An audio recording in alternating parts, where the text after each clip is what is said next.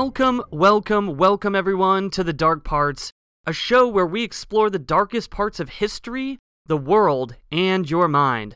I'm your host Heath, and with me today, as always, is the lovely Queen of Scream, Daphne. How you doing, Daphne? Great. I'm so excited for Halloween, even though we're probably not going to really do anything other than watch a lot of scary movies, which is what we do every day. So Oh yeah, definitely gonna, you know, get drunk and throw candy at kids. I want to know if you guys are trick or treating. Leave us some comments on social media because we got a shit ton of candy and I have no idea if any kids are to come and claim it. So, what are you guys doing? It's just kind of like a toss up. It's like half the people are like, nah, and the other half are like, meh, maybe. I feel like people don't know what other people are doing, so they don't know what to do themselves. And from my point of view, I'm like, well, what if other people don't have candy put out? So if I had a kid, I would probably be like unsure to go trick or treating because what if other houses aren't participating and then there's no candy and then, then what a disappointing situation. So It's all a it's all just a big mess. it's a mess.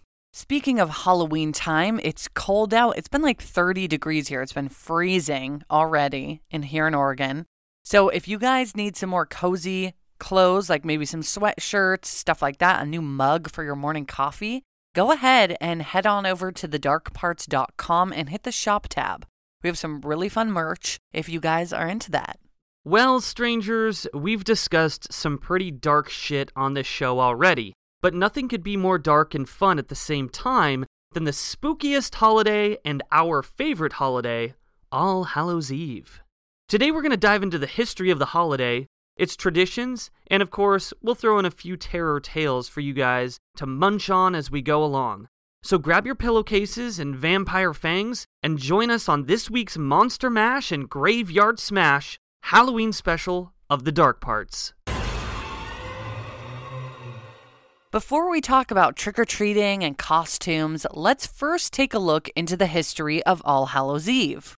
Historians explain that Halloween was adapted from the Celtic pagan festival known as Samhain, which is a festival celebrating the end of summer and the beginning of winter. Samhain originated in Ireland, Scotland, and the Isle of Man. The Celtic people believed that the world between the living and the dead became very thin during this time, allowing spirits to cross the threshold much easier. They believed that these spirits, also known as Ishi, would often return to their former homes so the Celtic people could leave food and drink outside as a form of hospitality for these spirits. They believed that in doing this, it would ensure that your livestock and crops would not only survive the harsh winter climate, but they would actually thrive. October 31st was known as All Hallows Eve, and November 1st as All Saints' Day, and then November 2nd as All Souls Day. So when we're thinking about Halloween, we typically just think about October 31st, but the Celtic people actually uh, celebrated the day before and the day after and the second. So, a few days in a row of celebrating. Yeah, about four days in a row of celebrating. Other traditions and rituals were performed during Samhain, including what's called mumming. Mumming is a tradition where the living dress in costumes and go door to door reciting ancient verses in exchange for food. So basically, trick or treating. Another tradition you guys might recognize involves apples.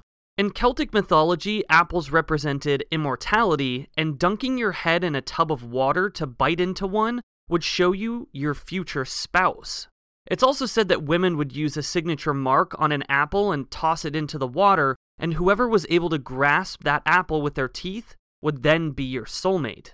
Another game that was played involved making one long peel of an apple skin and tossing it over your shoulder. The shape of the peel would form a letter on the ground, which would indicate the first letter of your soulmate's name.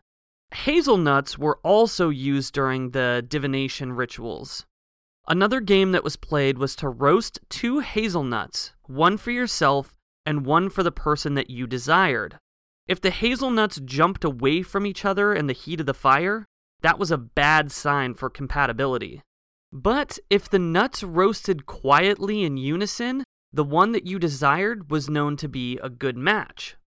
Items were also hidden in food that was baked or cooked. So if you found a ring in your food, it meant that you would be married. If you found a coin, it meant that you would become wealthy. It's so funny to to hear all of this and these were the traditions for this period of time because obviously none of these carried over except for trick or treating and then maybe bobbing for apples, but not in COVID times. I've never bobbed for an apple, maybe in kindergarten. Have you? I definitely have bobbed for apples, and it's a lot harder. I was just going to say, that seems so hard, especially because there's probably so much water. And like, how are you, like, what do you pin the apple against? Well, you kind of have to use like smaller apples, I feel like. I mean, I haven't done it since I was a little kid, but I remember sometimes people would just grab like the uh the stem and that was how they pulled the apple out. Oh, that's an easy little way. And I also know with the coin, the like the coins and the rings in food, those are some other traditions from other countries as well that are still done today, but not during Halloween time, I don't think. So, Celtic people saw Samhain as a festival respecting the dead, but it would also come to be known as Mischief Night in some Gaelic areas. Pranks were a part of the Celtic tradition, and on this particular night, those pranks were rampant. It's said that young men would steal cabbage and throw them against people's front doors as a joke. Really good joke, guys. Cabbage is hilarious. Yeah, you fucking nerds. So these pranksters would often hollow out the middle of a turnip and carve grotesque faces in them. They would then place a candle in the middle of the turnip to act as a lantern. Some would leave the lanterns on windowsills to ward off evil spirits as well, by the way, so these had multi purposes. And although it's widely believed that these Celtic traditions inspired Halloween today, there are a few that believe the holiday was created by the early Christian church. The term Halloween was adopted from the Scottish term All Hallows Eve, which was translated into Saints' Evening in 1745. Okay, so there's a little bit of fun history regarding the origin of the holiday, but let's skip forward a bit and talk about Halloween's rise in North America. So, originally, New England Puritans denounced the holiday, but in the southern states of the US and Catholic colonies in Maryland, Halloween was recognized and even included in church calendars. It was due to Irish and Scottish immigration that Halloween became popularized, and some of the early traditions would make a drastic change. Instead of using turnips to create lanterns, citizens in the US started to use pumpkins because they were a native vegetable and much larger, making them easier to carve. I, I can't even imagine trying to carve a turnip, like a face into a turnip. That just, they seem so small. you Yeah, know? for sure. Pumpkin was the way to go. So the first recorded pumpkin carvings were said to have been around 1837, but didn't initially have association to Halloween. The term jack o' lantern was created by an Irish myth of a man called Stingy Jack.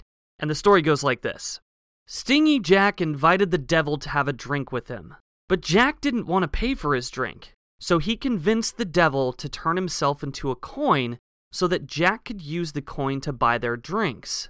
Once the devil did this, Jack decided to keep the coin and put it into his pocket next to a silver cross, which prevented the devil from changing back into his original form.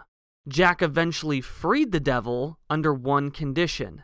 The devil could not bother Jack for one year, and should Jack die, he could not claim his soul.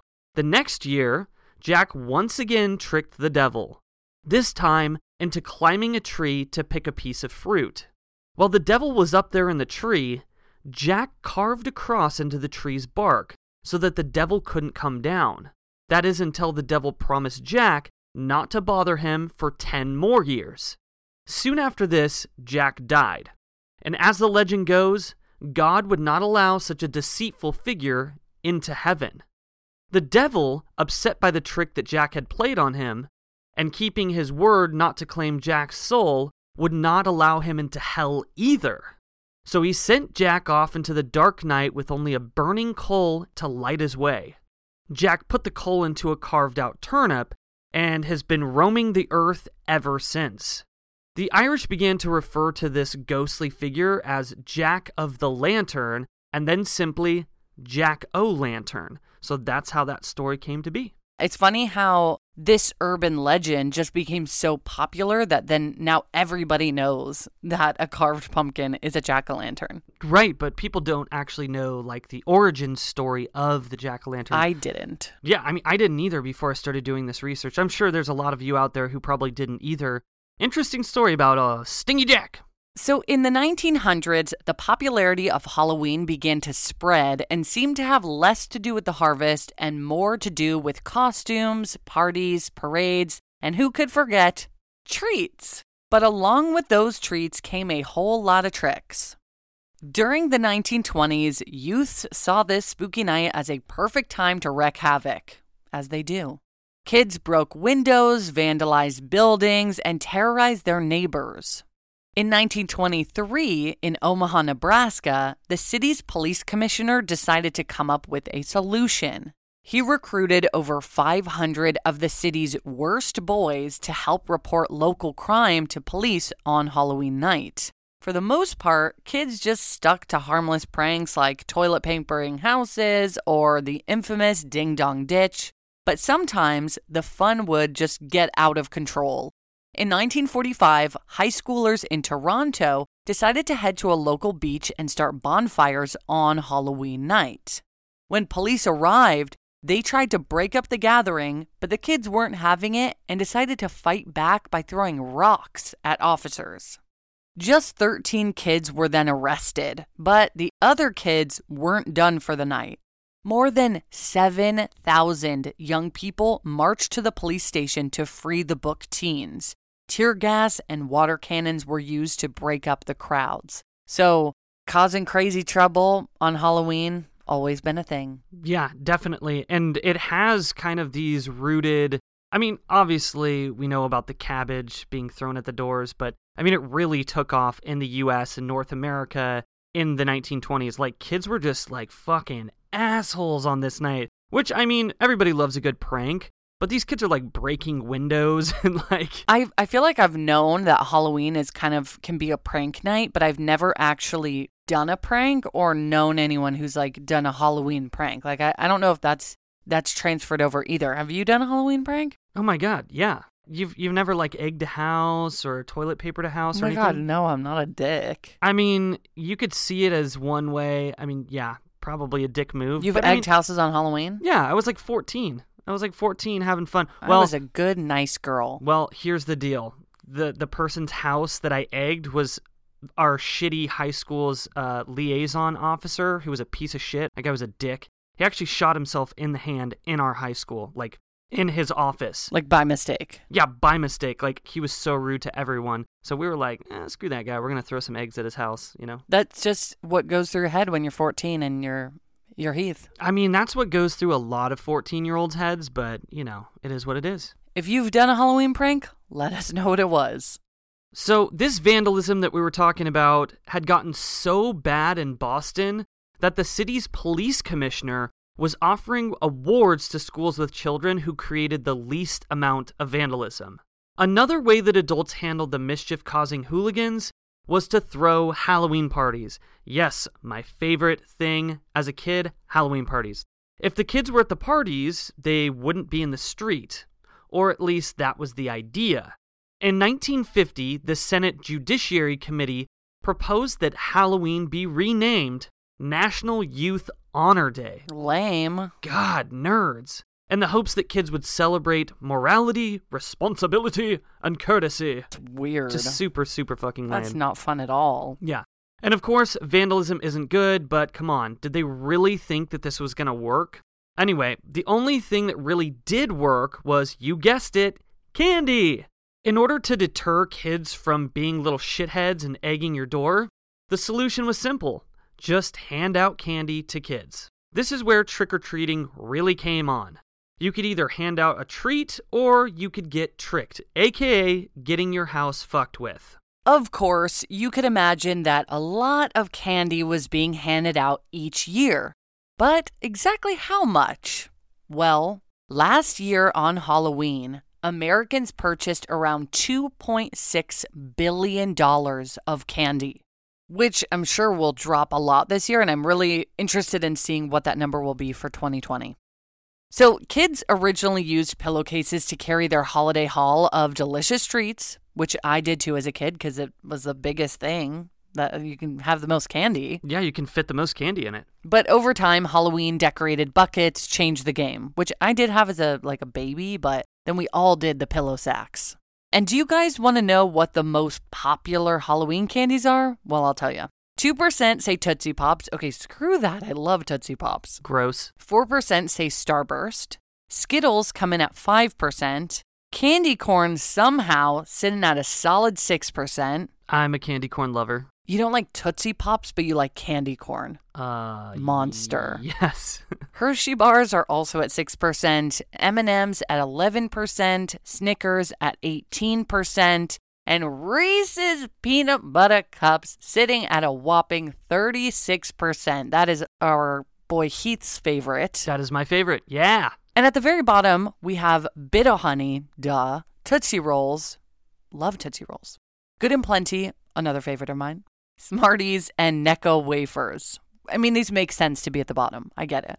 So if you're an adult, don't be an asshole and buy shitty candy. Nobody wants Necco wafers. Nobody wants, oh, Smarties, the worst. Please and don't buy Smarties. legit, nobody wants Bit-O-Honey. it's a candy for 80 year olds. Just stick to Snickers. My mom loves Bit-O-Honey, and I could never figure out why. And also, Necco wafers? Really? yeah, not a fan. And of course, one of the best and most fun things to do on Halloween is, of course, dress up. So let's take a look at some of the first costumes ever made. In the 1890s, you could probably guess that the most popular costume for that time was a cowboy. But in the early 1900s, witches, demons, skeletons, ballerinas, cats, and ghosts really took off. During this time, there were no store bought costumes, but rather every costume was homemade, so a lot of moms making costumes back then. And let me tell you, some of those early costumes are so damn creepy and guaranteed to give you nightmares. They were. I will post uh, photos on our social media of some old ass creepy Halloween costumes so you guys can see just how ugh, terrifying they are. So, sometime around the 1920s, Halloween masks and paper costumes had finally hit stores. Costumes and masks were created for one time use only, and the color scheme consisted of purple, yellow, black, and orange, which are now pretty universal colors that represent Halloween.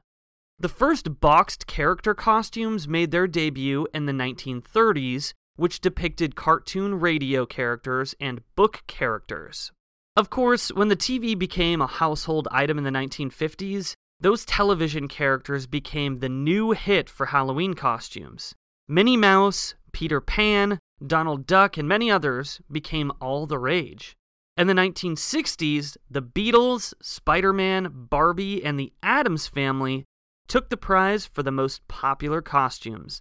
And then in the 1970s, pretty much if you didn't have a Star Wars costume, you sucked. Like Star Wars was basically everything back then. But in the 1980s, things got a little bit more spooky. Due to the rise in slasher films like John Carpenter's 1978 classic Halloween, Wes Craven's 1984 A Nightmare on Elm Street, and the Friday the 13th franchise, which created the infamous hockey mask wearing Jason Voorhees, Halloween costumes took a gory and sinister turn. Not to mention, Halloween decorations got more bloody, creepy, and just overall way more badass. But we'll get to the decorations here in a minute. I want to talk about haunted houses. Haunted houses actually originated in London in the 19th century. A woman named Marie Tussaud had created wax figures of decapitated French figures and dubbed her exhibit the Chamber of Horrors. In 1915, ghost houses were created to scare audiences, but the mainstream popularization of haunted houses wouldn't come until the Great Depression, when again, parents would try to keep their kids occupied at home instead of causing trouble. Adults started creating creepy displays in their basements that kids could enjoy. And in this 1937 pamphlet called Trails of Terror, parents describe how to scare the piss out of little kids. An outside entrance leads to a rendezvous with ghosts and witches in the cellar or attic. hang old fur, strips of raw liver on walls where one feels his way to dark steps. Weird moans and howls come from dark corners. Damp sponges and hairnets hung from the ceiling touch his face. Doorways are blockaded so that guests must crawl through a long dark tunnel.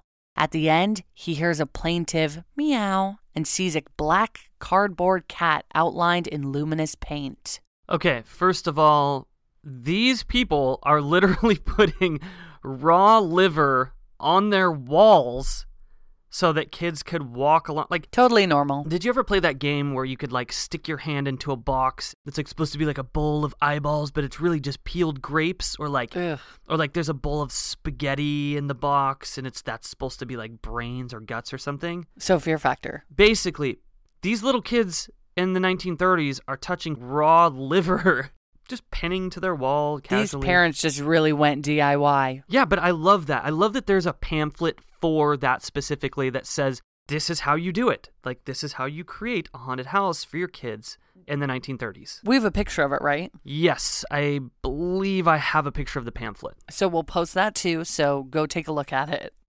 Of course, nowadays haunted houses aren't just enjoyed by children, but teens and adults get to join in on the fun, and that means that haunted house creators don't have to sugarcoat the attractions and have the creative freedom to spice them up with dead bodies, maniacs with chainsaws, blood, guts, and more.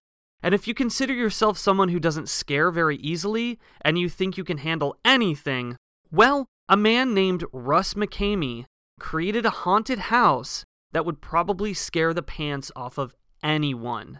McKamey Manor, which is located in Summertown, Tennessee, is a haunted house that's so extreme, attendees must sign a 40 page legal waiver, complete a physical and a background check, show proof of medical insurance, pass a drug test on the day of the tour, and of course, be 21 years or older unless you're with a parent. The age is 18 to 20. So basically, this is probably the most insane haunted house that's ever existed. I don't know why someone would want to put themselves through that kind of psychological trauma. Like, it sounds horrible. Regular haunted houses are bad enough. Yeah, and this is like definitely like psychological trauma inducing. And we were just looking for a haunted house in our town that we could go to to do something Halloweeny this time of year. And Heath found one, but in the on the website it said that they are allowed to touch you, and I was like, hell no. Yeah, I mean, I don't so much mind like if somebody like grabs my shoulder or something. Like that's not gonna really. Nope, I don't want freak- that. I mean, I know you don't want that, but I, I mean, I wouldn't really care that much as long as they're not like physically abusing me. well, what? Where does the where's the line drawn? Like I don't know. It doesn't say they can only just tap you. You know, it's like they can touch you. Okay, what can they do? You know. So I don't. I'm not going in there. I mean, I totally, I totally get where you're coming from. I'd probably be a big weenie if it came down to it and someone was touching me, but I, I would probably laugh it off. Be the weenie. So, for this haunted house, before you even enter the tour, you have to watch a two hour film called And Then There Were None, which is a documentary based on every contestant that tried to finish the haunted house between July of 2017 and August of 2019. In Russ's wild attraction that pushes people to the limits, you experience intense audio, lightning, low visibility, strobe and fog effects, wet conditions, physically demanding environments, close contact with creatures, and very real graphic scenes of horror. Instead of freaking you out with bloody gore, Russ plays psychological games with folks who dare enter his maze of madness. And oh, I forgot to mention if you end up completing his haunted attraction, he will give you $20,000 in prize money. All right, strangers, one of you has to go do this and let us know. let us know how it goes.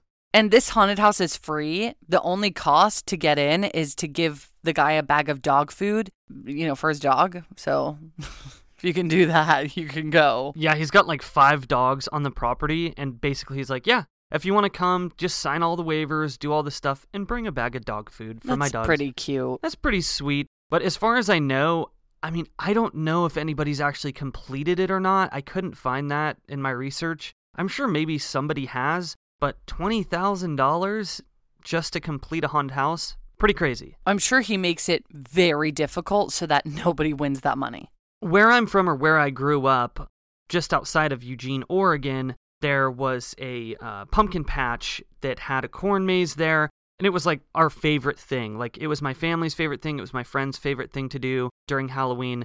It was really, really creepy. So, like, you would go through the corn, but it wasn't just like a regular corn maze where you got to walk through and you got to find your way out. They had like guys running around with chainsaws and I mean, I don't know how how common this is, but it was really creepy and so much fun. Like if you were a kid and you lived in the Eugene Springfield area in the 90s and 2000s, early 2000s, then you know exactly what I'm talking about. Lone Pine Farms, so sad it's not there anymore, but used to be the greatest thing ever. That sounds amazing. We I grew up in LA, so we didn't really have any like farms to go to. Uh, so I just went to Halloween Horror Nights at Universal Studios, but I was always so scared because I'm a huge horror fan, but when it comes to real life stuff, I just get really terrified. And so I did go with some friends for some years, but I think it was when I was 21. I went with my brother and my mom and her now husband.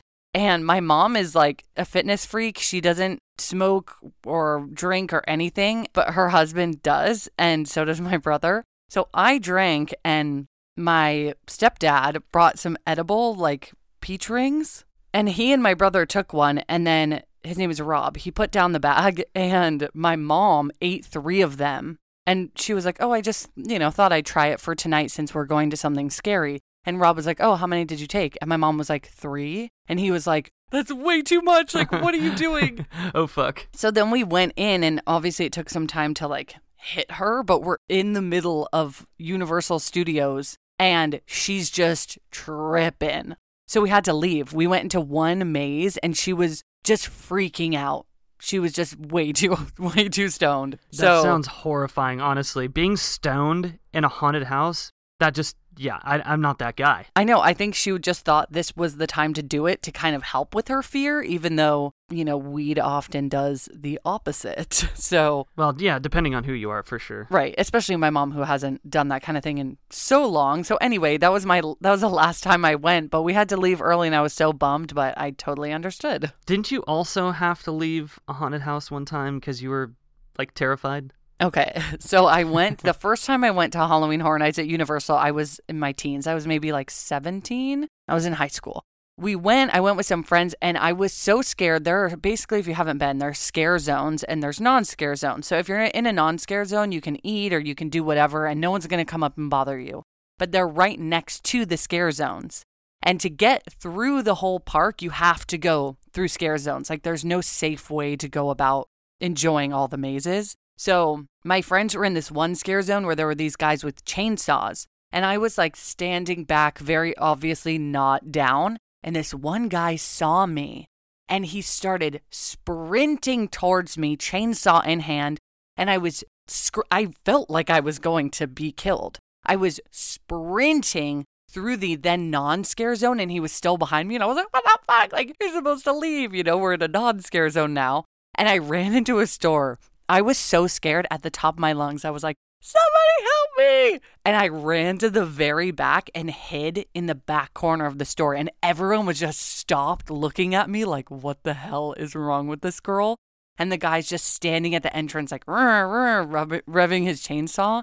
I asked an employee if they could golf cart me to the entrance, and they were like, we can't do that. You have to walk back. I was like, oh my God, I got to deal with that dude again. now you gotta finish. And I can vouch for this because to this day, anytime Daphne hears a chainsaw, to this day. yeah, she literally like freaks out. She hates the sound of chainsaws. But unfortunately, we live in Oregon where there's a lot of trees and a lot of people using chainsaws. So it's it's very common to hear a chainsaw eh, about every other day, probably. It's like I have PTSD. If I hear it, I'm not even kidding. This wave of fear comes over me. Like this this experience fucked me up. If we're talking about fears, like I, I know that your fear is chainsaws, and my fear is snakes. With a passion, I hate s- snakes. They scare me. So maybe we'll just not use those against each other. That's fair. war. That's fair. That's you fair. when we met and I told you about this story, I remember you were like, "Oh, I'm going to get you someday with a chainsaw." But yeah, then I realized you'll probably just get me with a snake. Yeah, you bet.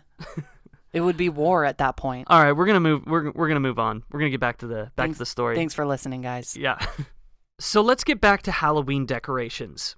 Of course, freaking out your neighbors is a great way to get into the Halloween spirit, whether you put up lights, hang dead bodies from your roof, or create a homemade graveyard complete with zombie hands popping up from the grave, which we have a, a cemetery out front of our house this year. So I used to use a cardboard cutout of Freddy Krueger in my window to fuck with people that were walking by, but decorations have been around for a while. In 1912 through 1936, the Dennison Paper Company, who also made some of the first costumes, came out with an annual catalog called the Bogie Book, which is so fucking cute. Damn, the Bogie Book.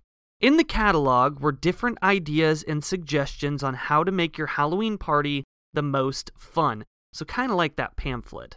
With the addition of trick or treating came the need for adults to also make the environment fun and spooky. Original decorations seemed to be more kid friendly, but that didn't last forever.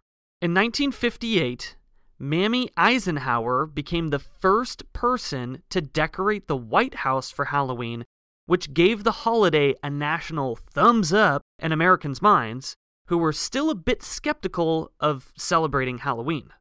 In 2016, Americans spent over $9.1 billion Jeez. on Halloween related items that keep the spirit of Halloween alive. I'm surprised, but I'm also not because we went to Spirit Halloween like a month ago and we wanted to buy one of those figures that move and stuff, and they're like $500. Yeah, I'm man, it's just such a bummer because I want to have like multiple scary like dead body props in my front yard. But those props are like, like you said, yeah, like one of them, that uh, 12 foot tall skeleton, the one that you can get from like Home Depot, that thing's like $300. I mean, it's badass. It's 12 feet tall, but 300 bucks, eh, I don't know. Yeah, it's that's the thing is some people can afford to go all out and they do. So 9.1 bill makes sense. So, of course, we have to talk about some of the rumors, myths, and real events that have made Halloween the most fearful night of the year. The first myth we have to talk about is people poisoning Halloween candy. This seems to be one of the most common myths surrounding Halloween, but this really only happened, as far as we know, one time. And the culprit was a man named Ronald Clark O'Bryan that lived in Texas who put cyanide in his son Timothy's pixie stick. He was called the Candy Man or the man who killed Halloween, but that asshat was executed in 1984.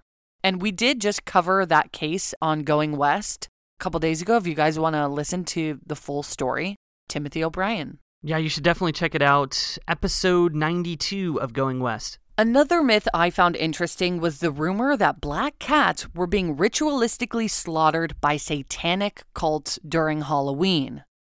Some adoption agencies even go so far as to not allow black cats or black rabbits to be adopted near Halloween in fear of this.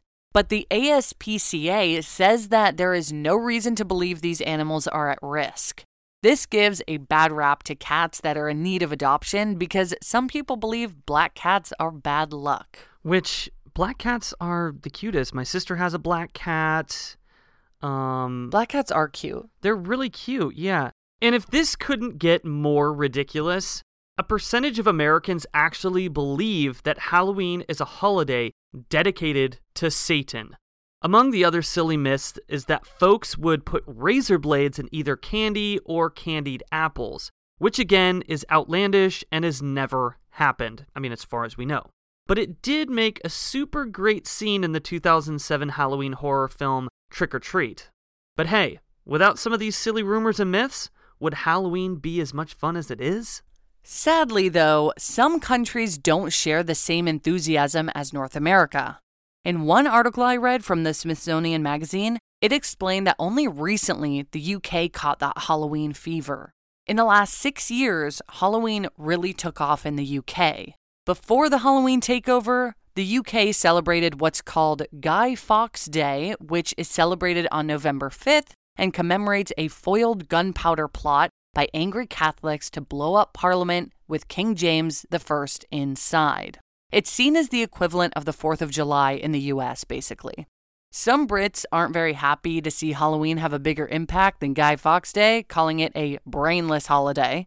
But most people around the world embrace the holiday to a certain degree.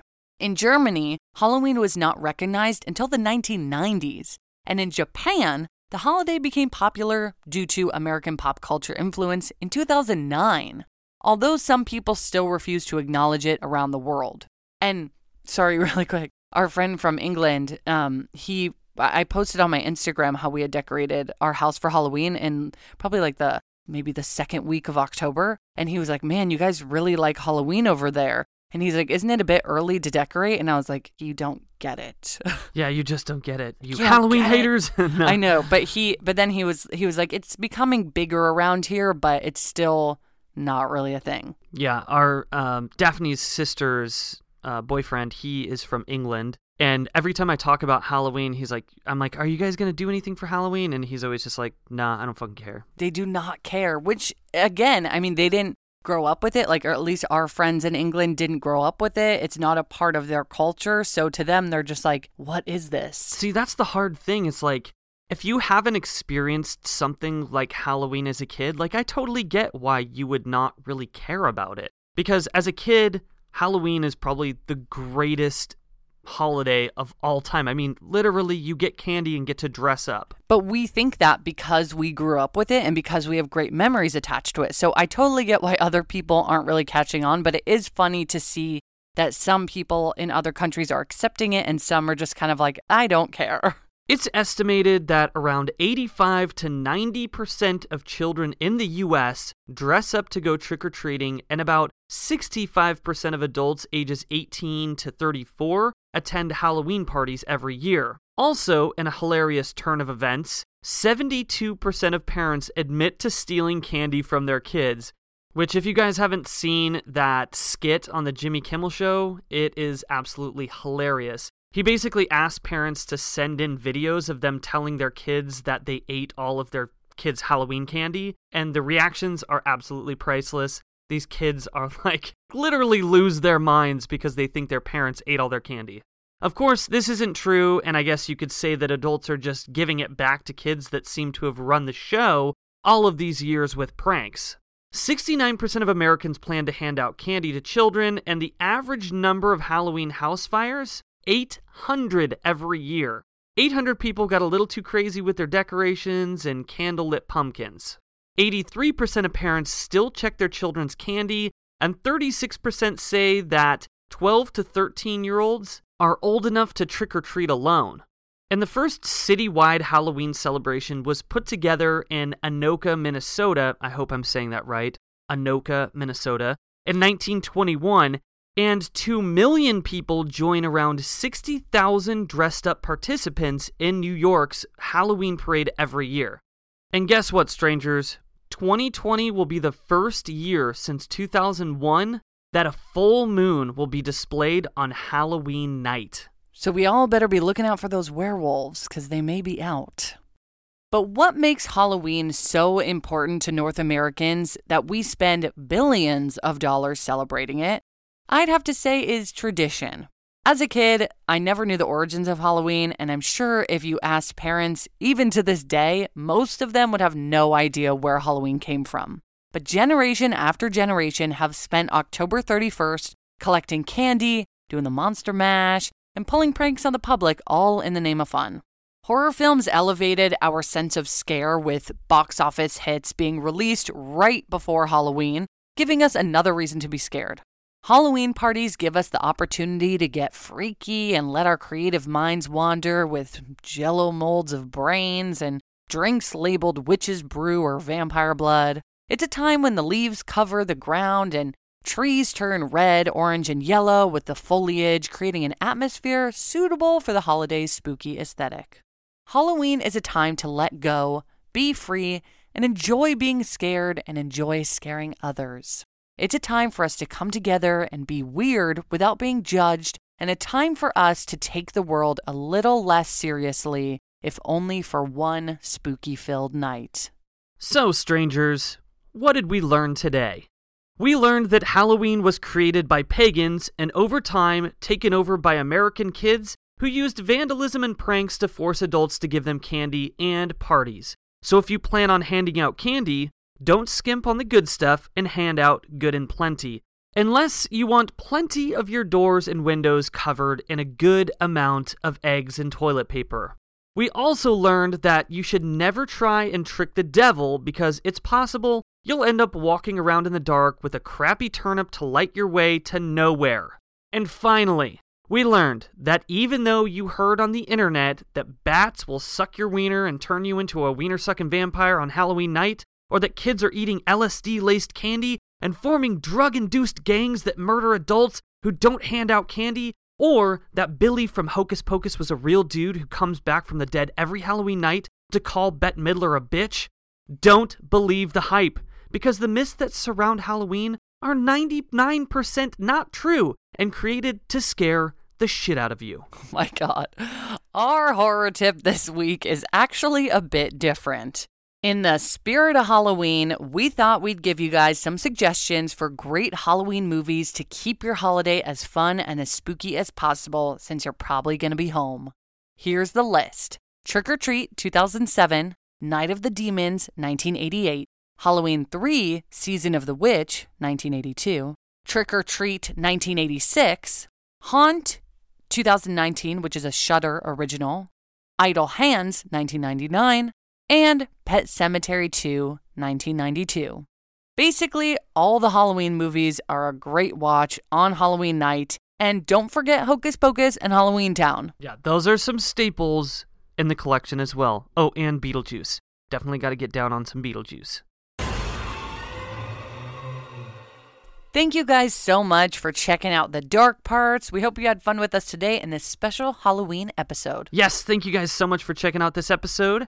Next week, we're going to have an all new episode for you guys to check out. Um, it's going to be really fun. We're going to continue with this show. We're going to get you guys some spooky urban legends and some tall tales. So stick around for those spooky episodes. And don't forget, we have some super cozy, spooky merch at thedarkparts.com. So if you're looking for some merch, go check it out. And make sure to share this show with a friend, especially this episode if they're looking for something to ring in the holiday. Yeah, that's the biggest thing you guys can do to help support our show. Just tell a friend, tell a family member, and uh, get the dark parts spreading. All right, strangers, we'll see you next time. In the dark parts.